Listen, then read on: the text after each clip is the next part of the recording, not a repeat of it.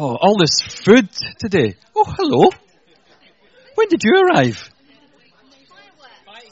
Ah, yeah, I, I know the feeling. Yeah, it's a bit...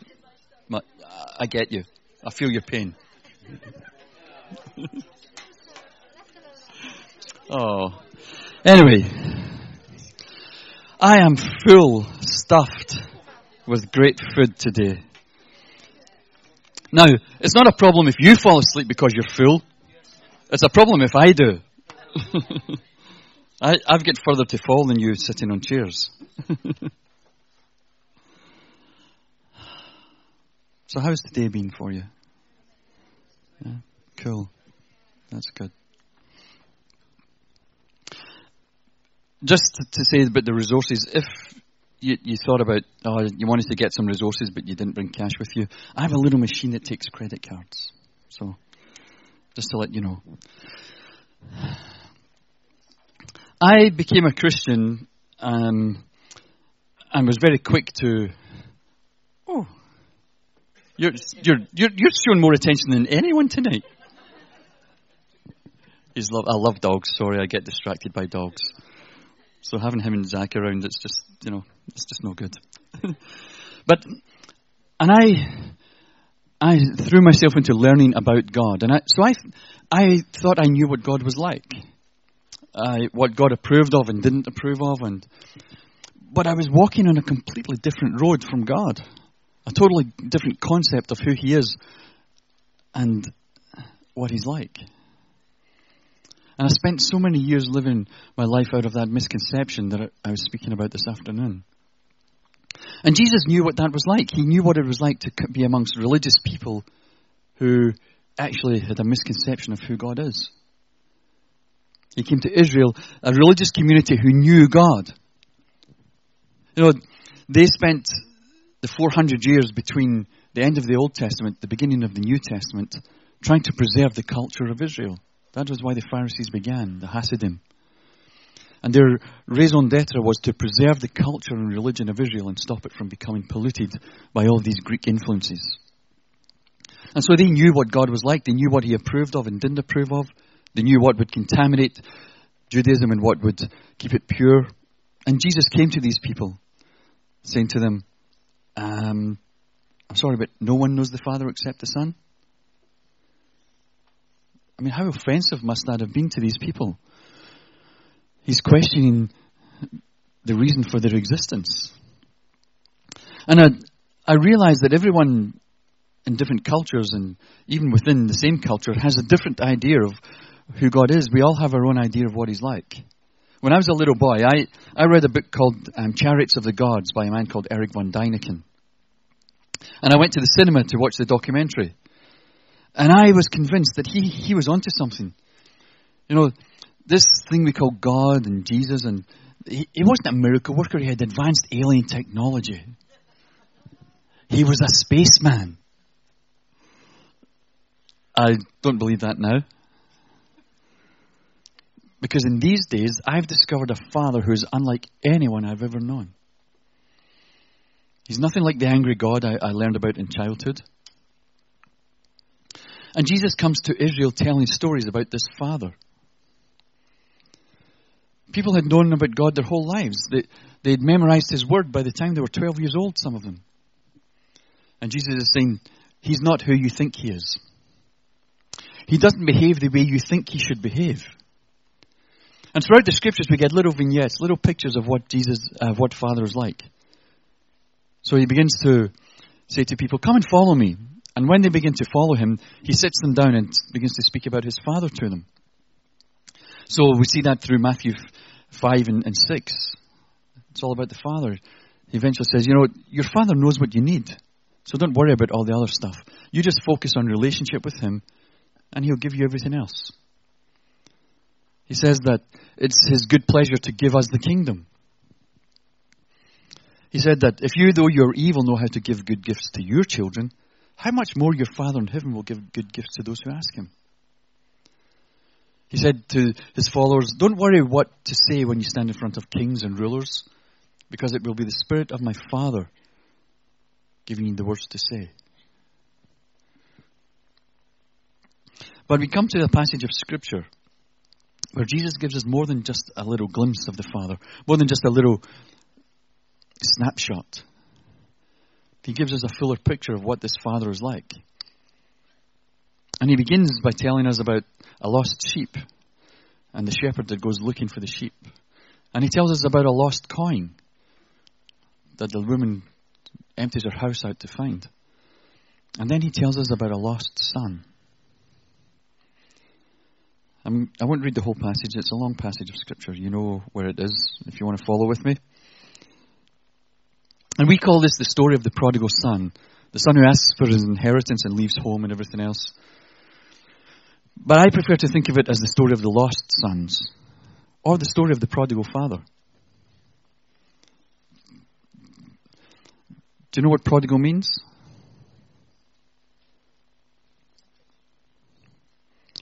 Wastefully extravagant. Yet lavish is another, you know, he lavished his love on us. He wastefully and extravagantly loved us. How cool is that? This is not a story about the backsliders coming home. It's not a story about sinners getting saved. It's a story of a father. It's all about the father. Jesus is telling us a story about his dad, not a random stranger.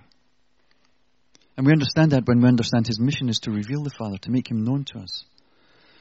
And so what we have is we have this father whose son comes early to ask for his inheritance, which is rude. Basically, he's saying, Dad, I can't wait for you to die. Give me my money. That's how it's perceived. I don't think that was the attitude he asked with, but it's how it's perceived. Now look at the father's reaction. He gives him what he asks for. I mean, this is incredible.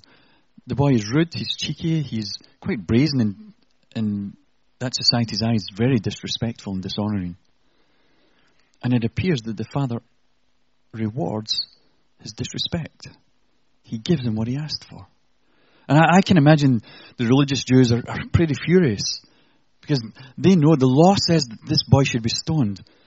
This can't be a story about the Holy One of Israel, because he would not do this. But as, as someone mentioned, that word lavished, Karen said it earlier, he lavished his love and grace upon us. Basically, it means that his love and grace is out of balance with everything else. You know, if you lavish the butter on your bread, it means you've put too much butter on your bread. That's true. I, I, I mean, I'm talking about other people who, who might consider it too much. But I agree that you can never have too much butter on your bread.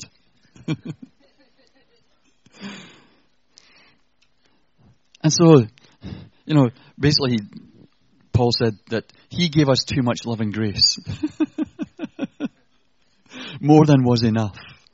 And that's what this father is doing with his son. He's he's given his son more than sh- is expected, more than he should. And I've heard so many stories about, you know, the, the boy leaves home. And I've heard all sorts of stories about how he's sick of being with his father. He can't live under his father's rule. And I don't believe that that's the case, because Jesus is telling this story for three reasons. One is to demonstrate what the father is like. And one is to show what Israel is like. But that bit about Israel is split into two. So we have the ordinary Jew represented by the younger son. And we have the religious community represented by the older son. And I think the son leaves home because he's sick and tired of his brother's overbearing, self-righteous, arrogant behaviour. You see, in, in those days, and still today in, in, the, in ultra-Orthodox communities, there's a belief that if every Jew living in Israel keeps the law perfectly for a twenty-four hour period, Messiah will come. Now, of course, the religious Jew keeps the law perfectly. So it must be the ordinary man in the street's fault that Messiah has not come. And so this is why you see little pictures of the, the Pharisees being so disparaging of the ordinary people. God, I thank you that I'm not a sinner like this miserable little worm here. But I tithe, I pray, I give my sacrifices and offerings. So it's not my fault, God, that you haven't come back. It's his fault. And that's the picture that Jesus is painting of these two sons and this father. And so I think the son is sick of living under his overbearing brother's treatment. You know, when, when he comes home, we see it, don't we? He's, he can't even say, when my brother comes home, or, or when Johnny comes home. He says, when this son of yours comes home. He won't even own relationship with him. And so this boy leaves not just his home, but his country, and goes to a distant country, leaving behind everything, his culture, his religion, his customs, and all of, all the else. He rejects it all. And according to his brother, he goes off and lives a life of debauchery, spending all of his dad's money on prostitutes. And Jesus said, when he came to his senses, after all the money had gone, and of course when the money was gone, all the friends were gone too. I know that feeling. And he comes to his senses. And he, but it's very interesting why he comes to his senses. He doesn't come to his senses because, oh my goodness, oh, what a fool I've been. Oh, my dad's amazing. I'll go back to my dad. He's, he's comes to his senses because he's hungry, not because he's sorry. And his only thought is, if I go back to my father's house and say, I will become like one of your hired men. Those were men who were who were paid a daily wage. But they were hired each morning afresh. He's saying, if I become like one of them, they have plenty of food. I'll get something to eat. And so his journey home and his rehearsing his story, getting his story right. You know, Father, I, I've sinned against heaven and against you. I'm not worthy to be your son. Make me like one of your hired men. It wasn't repentance. It was hunger that was driving him.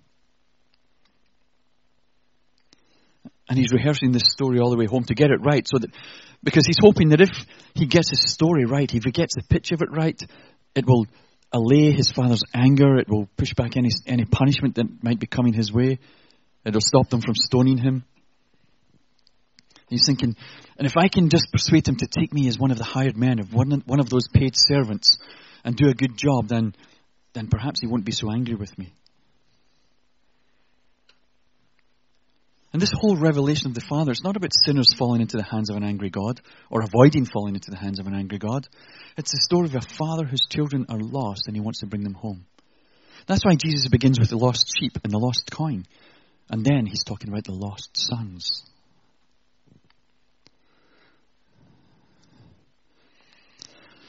The interesting thing is that the Father has not changed his attitude towards his son. He's not given up on him. He's not, you know, when the son left home, he was, this is my father, I am his son. Now he's coming home thinking, I'm not worthy to be your son. I've messed up. And all I can think of is how to stop you from being angry.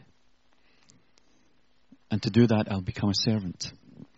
He thinks that somehow his lifestyle, his experience in that distant country has disqualified him from the position of sonship.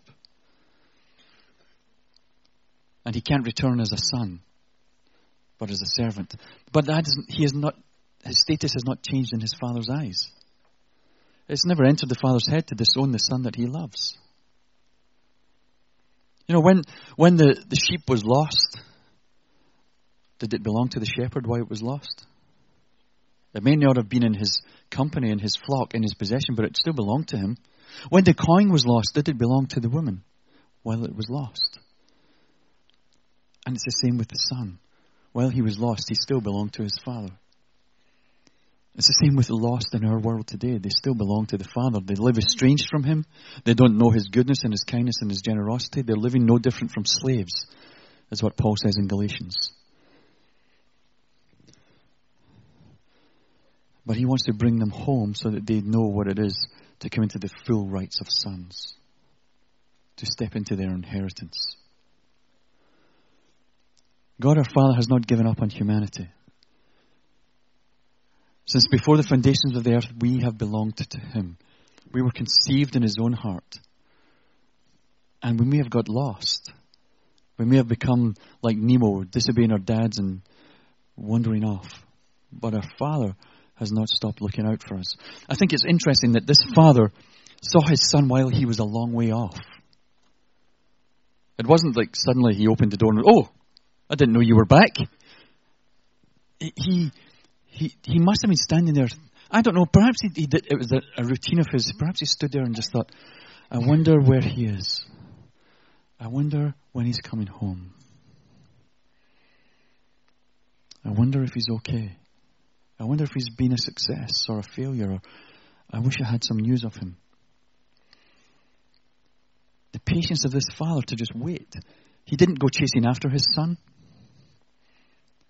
to bring him home because he knew that his son would not hear what he had to say. His son would not listen to his, his remonstrations to bring him home. And so he waited until his son was ready to come home. I think it speaks a lot to how we do evangelism. The father is gently trying to woo his children back home while we're trying to beat them with a stick and scare them out of hell. But this father, in his tenderness and his patience, he waited until his son was ready. And when he comes home, he doesn't lecture him. You notice that when, when the son comes home, you know, if it was me, and, and I wonder when he's coming home, and I'm getting agitated, and I'm getting up to high dough, and, and I'm crossing my arms, and I'm tapping my toes, and thinking, oh, wait till I get a hold of him. I'd be worried sick. But he doesn't do that. He sees him from a long way off, and he runs to him. It's never entered God's head to disown his children. You know, back to what we were saying in the last in, in, in this afternoon session. The God, the Father of the garden hasn't changed. So it's never entered his head to cut us off and disown us as his children. In fact, Paul says that in Acts seventeen, doesn't he? He says, we are all his offspring.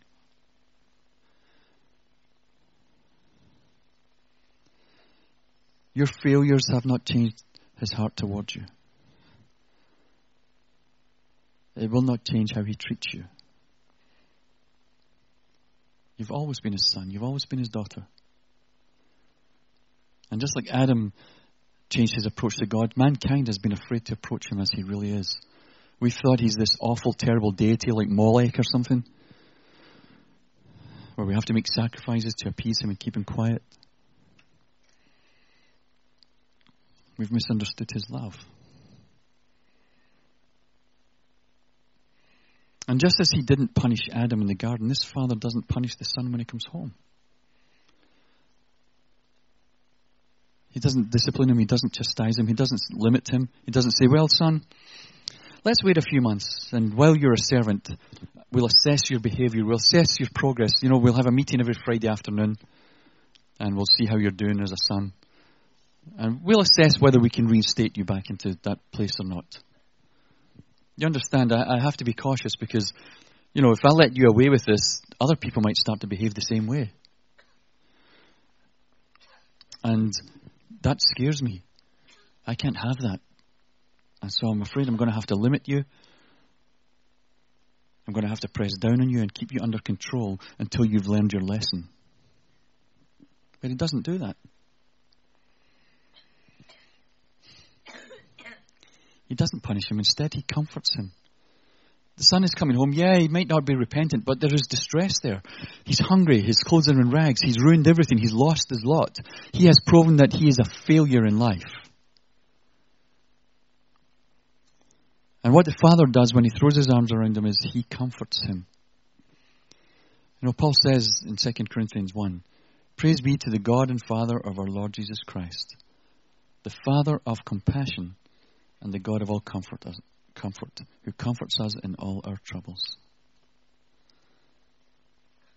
And so the son's experience in coming home is to a father's embrace, not to a rod of discipline, not, a, not to a punishment, not to wrath and anger.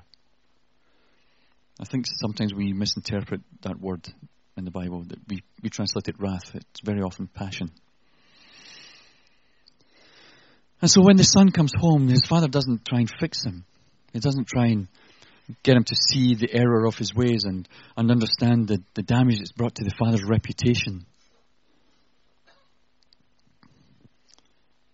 He welcomes him with open arms, with joy, with warmth, with love, with affection. And that's the Father that Jesus wants to lead us to. The love that poured into our, our places of brokenness and woundedness and pain and shame and everything else. That says, it's okay, I've got you. Don't worry. Let me comfort you. I wonder if the Jews, the Jewish religious establishment were listening to this story and thinking, when the father began to run to the son, think, yeah, he's going to pick up the first stone. And that's not what happens. And they, they, they perfectly portray the elder brother. They become indignant because this father didn't do the right thing. He shouldn't be celebrating his son. He, he should be sitting him down and, and making sure he understands what he did wrong and, and why it's important he doesn't do it again. This can't be God, because this father has a party. He celebrates his son. Jesus is saying, you know, this, this God you think, you know, he's not a, gout, a, scrou- a scowling, grumpy killjoy. He's a loving, joyful, celebrating father who just welcomes sons and daughters home with outstretched arms and an embrace. This son is coming home. He's expecting punishment. He's expecting anger and rejection. And so he thinks, if I get in first with my, I will be a hired man, then perhaps it will allay the, the punishment, it will put off the, the judgment and the discipline that I'm expecting. But we see when he comes with his story, oh, you know, I, I'm not worthy to be called your son. Please make me like one of your hired men. And the father doesn't answer him, does he? He ignores it. He actually ignores him. And doesn't speak to him. He, he turns to the servant and says, quick, go and get the best robe. Bring a ring, bring some shoes, all of that stuff. Get the fatted calf ready. We're going to have a party. Because he was dead and now he's alive. He's not He's not actually spoken to the son. He's just like, oh, don't be silly. You know, wait there, we'll get you up, then we'll get everything sorted.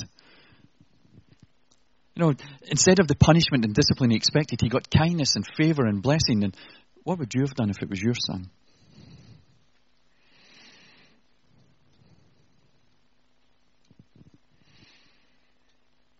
You see, this, this father breaks the cultural norm. I mean, he ran. I mean, dignified men didn't do that because it meant they had to lift their robes up and expose themselves. That's disgraceful for a man of status and reputation to do. And he thinks nothing of his reputation.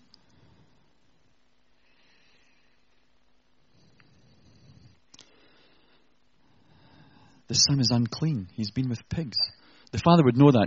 He smells of pig. The father is a Jew. He knows what pigs smell like so that he can avoid them.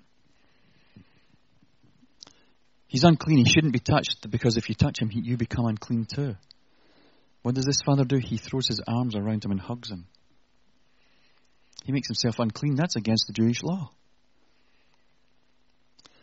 One who is unclean should be taken outside of the camp for seven days to be cleansed until they can become part of the community again. What this father does is he takes the son into the house instead. Again, he's broken the Jewish law. This son should be punished for his dishonor. Instead, the father celebrates him. He's broken the law and he should be stoned.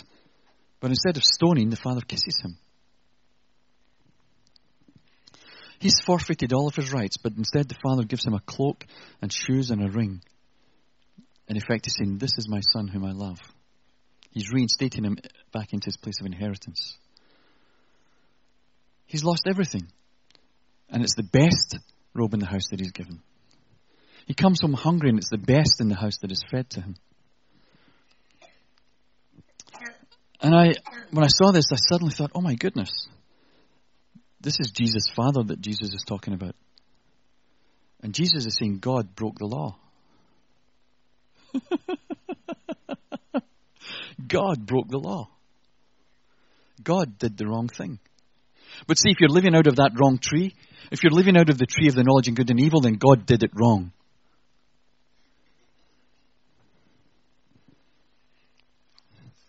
I know, it's exciting, isn't it? And it's interesting, Jesus said once, he said, I tell you, the son can do nothing by himself. He can do only whatever he sees the father doing. Because whatever the Father does, the Son also does. Well, Jesus did the wrong thing. He didn't stone the woman caught in adultery. And the Jews were very clear. Jesus, our law says that she must be stoned. What do you say? Jesus went through Samaria. No good self-respecting Jew goes through Samaria. According to the Jews, they were half-breeds because they couldn't prove their Jewish lineage. Not only does he make himself unclean going through Samaria, but he speaks to a Samaritan woman who is an adulteress. Can this man get any worse? He accompanies his disciples as they're picking corn on the Sabbath and eating it. He heals the man on the Sabbath. And he, he does a very unchristian thing. He makes a whip and goes into the temple with it. Can you imagine that I'm selling those resources there and some guy comes in and starts turning it over and shouting, "How dare you!" That's basically what Jesus was doing. That's not very Christian. That's not very nice and loving.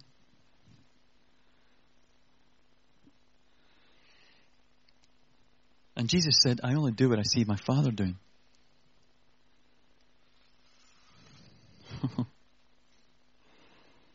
And I know some of you are thinking, "Well, but God gave the law." He did.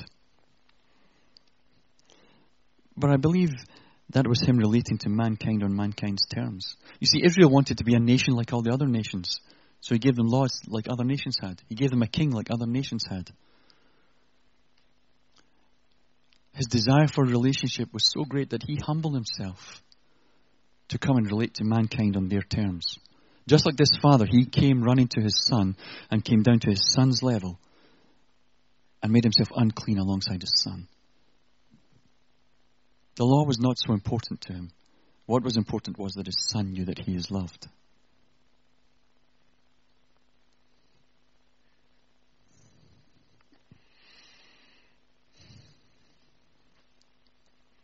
That was the Father's utmost concern. It's still his utmost concern today, that his children would know they are loved. That they're not horrible, stinking, filthy sinners who cannot be touched or looked upon by God. But they are children who have been lost and broken and hurt and wounded and shamed. And he's a Father who comes and embraces them and comforts them and leads them inside and reinstates them, that they might know they have never lost their place in his affections. You know, any servant can obey orders. Any servant can hear the voice of the master and repeat his words. That's what the prophets did in the Old Testament. But it's sons who enjoy relationship and intimacy. The father doesn't open his heart to the servants. He opens his heart to his sons and daughters. If we see ourselves as servants, hired out to the master, working for some kind of reward, then we will not know intimacy with the Father. We will not walk in as sons and daughters with him. We will behave like servants to a master, living in fear of being sacked and hoping for a reward. But sons and daughters, they reveal the heart and the spirit of their Father. Not just the words, but the, what is behind the words, the, the emotion, the sentiment that is in it. And so Jesus presents Israel with a father, which is outrageous. I mean, God was, in a, some kind of general sense, the father of the nation. But personal father? That's, that was blasphemy. Because God was too holy to be that close to a man. Certainly you would never be that close to a woman. Sorry ladies, but that was how you were seen and still are seen in Judaism. But he doesn't just paint the picture of a father. He paints the picture of a father who is kind and loving and generous and, ca- and embracing. And this whole thing of the love of the father, this father heart thing that people talk about, this it's not a theory, it's not a doctrine that we need to get a hold of. It's not a teaching to, to get a hold of and put on the bookshelf with all the other books. You know, I've done my worship conference, my intercession conference, my prophecy conference. Now I've done my Father Heart weekend. Tick that box. Put that on the shelf with all the rest. understand that this revelation of his love is the bookshelf upon which everything sits. And without this, everything falls. It's just cold and lifeless. His love is real. It's a tangibility to it. And what we're learning in this revelation is that we can live in the constant flow of being loved by our Father. Love that will bring us into intimacy with him, where he will begin to open his heart and say, look, this is who I really am. And we learn it's okay to open up our hearts to him and say, this is who I really am, God. And I don't always like who I really am. That's what intimacy does. It opens your heart and it says, this is who I am. I just, I, I love that the Father doesn't put any conditions upon his Son's return. He's not, you know, I said the other night, he's not looking for more servants. He has enough servants. Because that's what the angels are, isn't it? They are ministering spirits sent to serve those who are inheriting salvation. And the Son doesn't need to perform any kind of religious ceremony or any kind of sacrifice in order to come home. He doesn't have to sit down and listen to a big long lecture about how bad he's been. He doesn't have to give any promises about his future conduct. He's not put on probation. And we, you know, we look at this and I think we look at it with the eyes of the older brother that says, but love needs to be tough. Sin needs to be dealt with. It needs to be seen to be dealt with. Well, one, sin was dealt with two thousand years ago on the cross. And two, this Father does deal with sin, but just not the way we think he should. You know, Paul says in, in Romans chapter two that it's the goodness of God or the kindness of God that leads to repentance. And a lecture would not change the Son's heart. This Son knows he's messed up. And so instead of the lecture that he's expecting, instead of the punishment he's expecting, what he gets is unexpected grace and forgiveness before he's asked for it. And I believe that that changed his heart. The long walk home, you know, who knows Mumford and Sons here? Yeah, there, there's a song called Roll Away Your Stone. And this is this is what Marcus Mumford wrote. He wrote, it's not the long walk home that will change this heart, but the welcome I receive with a restart. He's writing about this, this parable. And so this Father doesn't deal with his Son's rebellion and sin and everything else as he, we think he should. Instead of meet, a lecture and punishment and discipline and, and probation, he meets him with kisses. He covers him. He clothes him. He restores him. He throws a party for him. He's just glad his Son is home, and he wants his Son to know how much he is loved.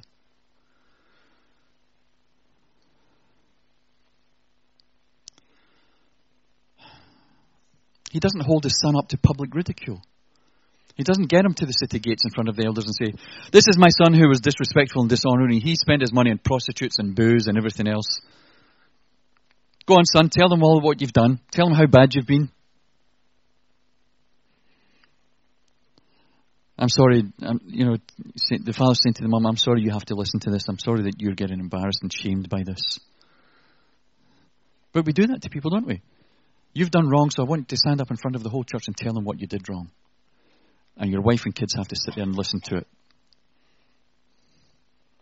That's really loving. But this Father doesn't do that. He runs to his Son and he covers his shame. He covers his failure. He covers his raggedness and filth. And I want to show you a video that I think um, is a great kind of like visual Uh, demonstration of that. And in nineteen ninety-two at the Barcelona Olympics, Derek Redmond was the four hundred meters gold medal favourite. This is this video is what happened in the semi-final.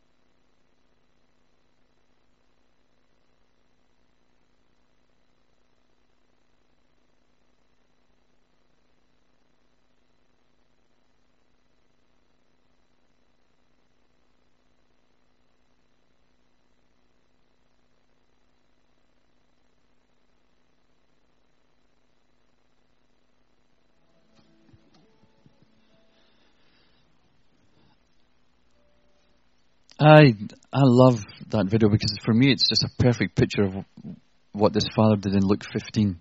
He runs to he runs to his son in the midst of his shame and disgrace. The whole world is watching Derek Redmond fail. Yeah, I knew he wouldn't do it. I knew something. Yeah, whatever. But his father doesn't leave him to to do it alone. In fact, what, apparently what happened was, um, Derek Redmond tells the story. He said, you know, these stewards are trying to get him off the track, but he's just got this thing in that, no, I need to finish. And he's limping along and the whole world is going, yeah, that looks really awkward. And then he hears this voice behind him saying, come here. And, and he tries to shrug him off and says, it's me, son. And that's when you see him getting into his father's shoulder and, and crying. And the story the next day in the newspapers wasn't about Derek Redmond failing to qualify for the final. It was about his father's love for him, his father's pride in him, his father standing alongside him and covering his shame and everything else. And actually, no one slagged off Derek Redmond for that. Because it, there's a beautiful story of a father's love. If that's what a human being does for his son, what is our dad in heaven like? This son knows he's messed up. And he's expecting the lecture, the punishment, the discipline, the rejection and everything else, and he gets the opposite. In fact, his father covers up. You know, love covers a multitude of sins. And his father covers his son's sins with his embrace and then with this cloak, this robe. He hides his son from the disapproval of, of onlookers and neighbours. I don't know if there were people watching this young man coming home. And he doesn't want to expose his, his son. He doesn't want to shame this broken young man. He, he's not going to give people time to judge him. But he covers up his son's failure, just like he did in the garden when he put the cloak of skins on Adam. Before anyone can react with cries of condemnation or, or cries for his stoning, his father runs to him and covers his shame and filth and guilt and actually says to him, I love you, I accept you as you are. No matter what you've done, no matter where you've been or who you've done it with, you're my son, and nothing, nothing can ever change that. It will never change my love for you. No matter what you've done, even if you pained my heart, I still love you.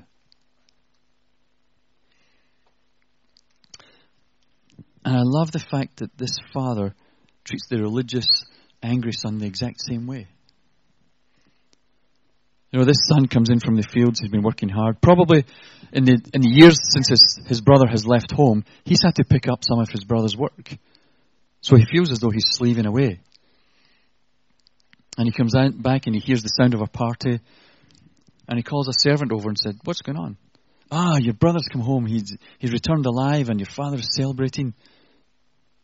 Oh, he is, is he? Oh, that's, that's blooming great, that is. Are you coming in to join us? I'm a heck. You you couldn't get, get out of my face before I, I hit you. And servant goes in and says to the father, um, a bit awkward, sir. Your other son's outside and he's not in a very good mood. He appears to be a little bit upset that you're having a party for his brother. Now, if it was me, I would say, what's he on about? Trying to put a damper on this atmosphere.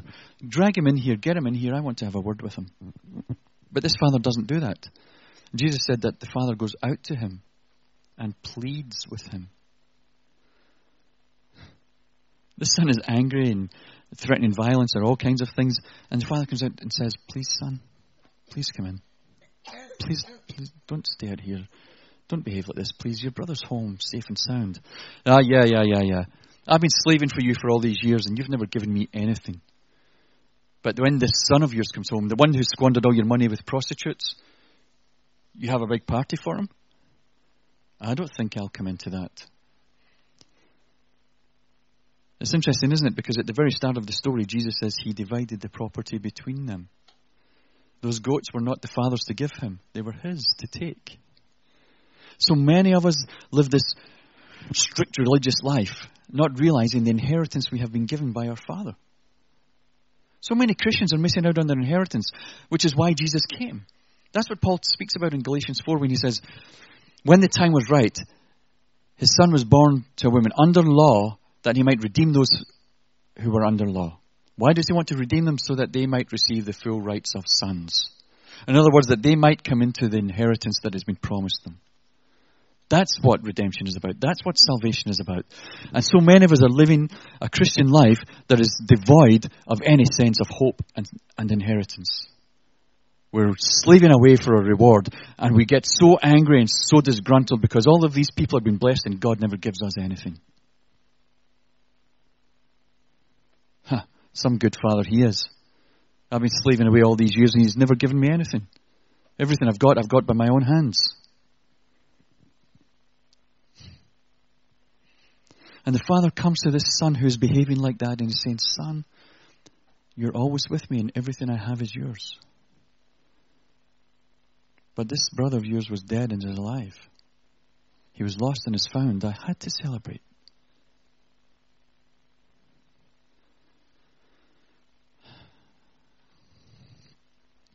This father in the story that we read about, he's revealing the true nature of our Father in heaven. Jesus is saying, this is what your Father is like. This Father that I've given you little vignettes of, this Father I've given you little snapshots of, this is what He is. This is who He is. This is what He's like. He will go beyond the law in order to rescue you and let you know that you're loved. It's not about the law. It's about love. It's about relationship. The law was just a way of maintaining relationship. I so think that many of us expect to come to God to be chastised and disciplined and dis- disapproved of because we're not qualified, we're not made of the right stuff. But he doesn't do that. He embraces... I don't know if the, the other son actually allowed himself to be embraced. I don't know if his anger subsided enough that he let the father put his arms around him.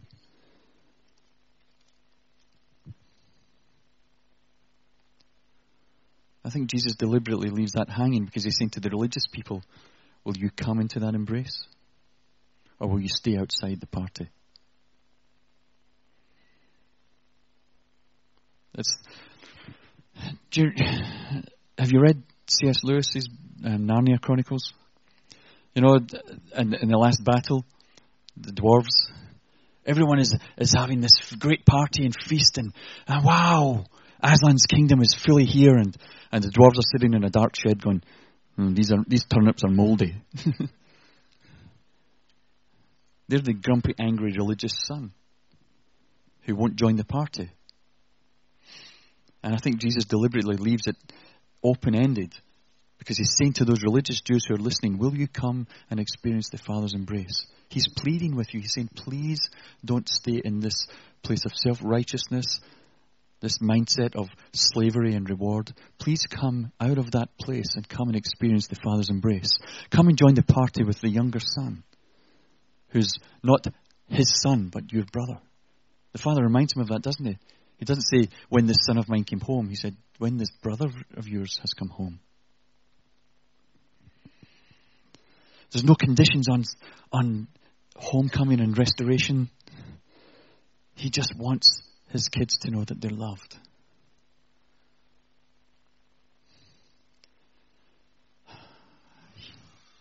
That's our Heavenly Father. He just wants us to know that we are loved.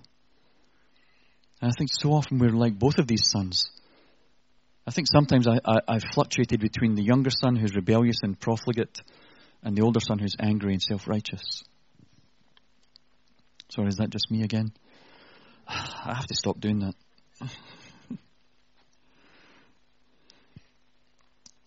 You know, one thinks he's a servant who, who who will perform some duties in order to alleviate his father's displeasure and dishonour and, and make him happy. Another one thinks he's been slaving away trying to make his father happy and he's not happy with him. But what we see in this story and throughout the scriptures that the father is the one who brings his love to his children. It doesn't say that the world was in such a mess, we asked God to send His Son. But it was His love that caused his son to come. It was his love that came into the garden to cloak Adam. And it's his love that comes to us, to embrace us also. And the th- if we can see it, this whole of Scripture is the story of a father who carries his love to his children in their rebellion, in their weakness, in their failure, in their brokenness. And I think so much of Christianity is based on the misconception of who he is and, and how he behaves towards us. And we think we're only fit to be servants to the master, when in fact we're called to be sons to the Father. And it's not a formal kind of, good evening, Pater. You know, it's like, I'm very pleased you asked me into the drawing room, Father. It's not like that at all. He's Abba. That's what Jesus called him. And the greatest delight for me that brought that home was holidaying in Israel. Well, holidaying in Israel was a, a great delight anyway. But sitting on the beach opposite the Princess Hotel and hearing little kids calling their dad. And do you know what they were calling out? Abba. Still what they call their dad today. So they weren't going along the beach going, Father, I would like an ice cream. They went, Daddy, Daddy, Daddy, Daddy, I want ice cream.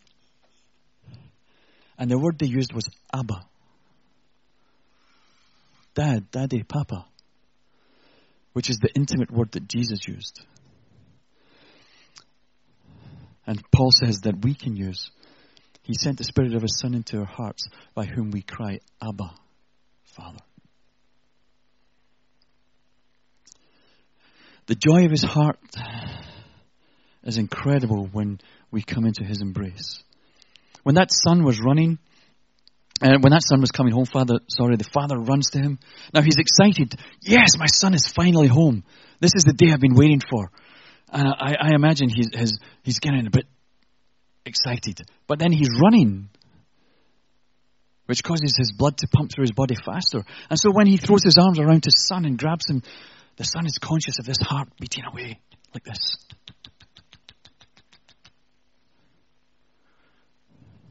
That said something to that son about his father's love for him. That's when he began to change. Not on the road, but the welcome he received with a restart, as Mumford and Sons sing. And I kind of imagine his joy a bit like this. I've got another video before we, we do some ministry time. And I think his joy was a little bit like this.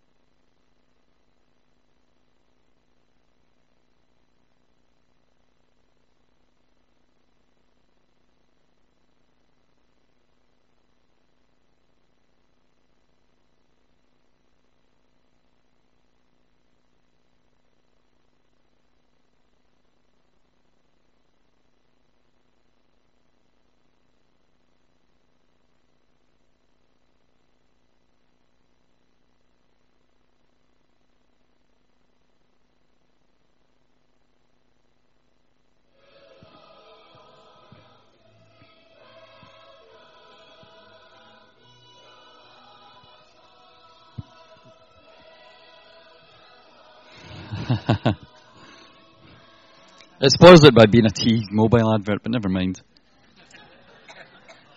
Can you imagine if you were one of those people walking out of the of, of T five at Heathrow and, and you you come into that? I mean, you saw some of the faces that were bemused and like, what the heck? I wasn't expecting this. I, I think that's like kind of what it was like for that boy. He, he's like, I wasn't expecting this. I was expecting something a lot different on my homecoming. But this? I never imagined this. And one of the things we believe in Father Heart Ministries, we saw something in that embrace. That as the father put his arms around his son, something began to change in that boy's heart. He began to open his heart to the possibility that he is loved by his father and he has not been disowned. And so the man who began Father Heart Ministries with James Jordan, Jack, Jack Winter, he began to pray for people, putting his arms around them. And he would just pray, Father, I pray these arms of mine become your arms around this person. And I pray that as your love is pouring into their hearts, they would just become that little boy or girl who needs to be loved. And they would find themselves held in the embrace of a loving father, unlike any they've ever known. Or words to that effect. And so we, what we want to do is offer that to you tonight. It's not compulsory, you don't have to do this, but if you think, you know what, I want to just come and be a little boy or a little girl who needs to be loved, and let that love be poured into my heart, then we would love to do that with you. And it's not a it's not a cuddle, because cuddles are something I keep for my wife. And sometimes dogs. It's not a, a daddy hug. Hugs are things I give my friends when I'm pleased to see them. It's an embrace. And it, we believe there's almost something sacramental in it, in that there's an impartation. It's like the laying on of hands. And you know, don't come expecting to get something from me or any of the team. You're not coming to receive from us. You're coming and we're just a conduit where you can open your heart to Father and say, Father, I'm just a little boy. I'm just a little girl who needs to be loved. I want to know your embrace. I want to know what it is to be welcomed home into that place Jesus has prepared for me. And I believe that he meets us. He meets us. When I was prayed for in that way, I didn't feel anything. I thought nothing had happened. And then James Jordan got up in the next session and he said, you know, when Jack Winter prayed for me in nineteen seventy-nine, I didn't feel anything. I thought, whoa, because I, I've listened to you, I've watched you, you carry something. You might not have felt that something, but something happened, and it gave me hope that God had indeed done something in my heart. And so I believed that he had poured his love into my heart, even though I didn't feel anything. You know, and, and it was a few weeks later that I heard him speak to me and call me son. James tells that quite a good story. He's, he, he said nineteen years later, he's on a bus in South Korea with Jack Winter. And he says to Jack, both of them are men of few words. So this conversation, which I will relate to you in about thirty seconds, took about five minutes. Jack, do you remember when you prayed for me? And after a pause, Jack said, mm-hmm. And James is thinking, well, how do I approach this? He says, um, Jack, I didn't feel anything. And Jack just said, mm-hmm. And James is, James is working up the courage. How can I ask him? He said, um, Jack, did you feel anything? And I said it felt like an eternity before Jack looked at him with a little grin on his face and he said, well, I was believing. And I thought, you rascal, you didn't feel anything either. It's not about feelings, it's not about experiences, it's about the reality of the substance of his love being poured into open hearts and open spirits. And you don't have to wrestle for it, you just receive it. And so we're going to put on some music. In fact, I'm going to play John Nuttall's song, um, Welcome Home. Um, in fact, the, the, the soundtrack to... the oh, hold, hold sick. Whoa! um, The song on the, the Derek Redmond um, video, that was also from John Little's first C D, which this track is from. And I just want you to listen to the words of this song. And then the team are going to come. We're going to just kind of spread out here. And if you want to come and know that embrace, if you want to come as a little boy or girl who needs to be loved, then we would love to do that. How long does it take? If it takes more than a minute, it's probably too long. It doesn't take long for love to be poured into our hearts. So we're not going to get all heavy, prophesying on you and all that kind of stuff.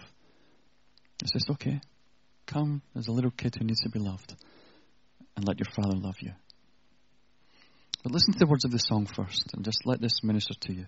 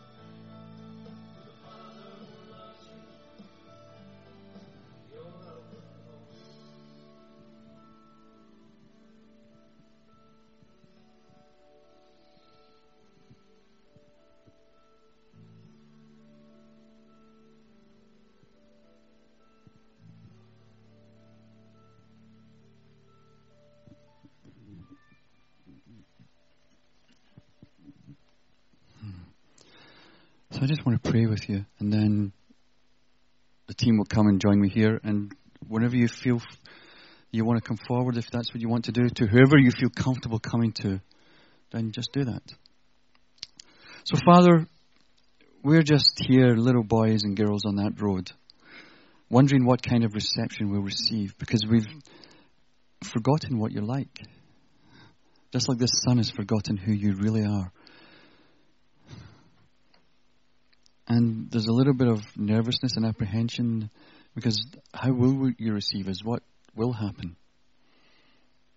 Because we can't, Father, we can't conceive of a love that isn't subject to conditions or disapproval. And so, Father, we're just saying, here I am, Papa. I just need to know your comfort and kindness. Thank you, you're so much bigger and nicer and kinder than I ever thought. And so here I am. I'm, I'm on that road, Father, and I, as I walk out here to the front, I, I pray that you will run towards me, that I will see those outstretched arms wrapping me in your embrace.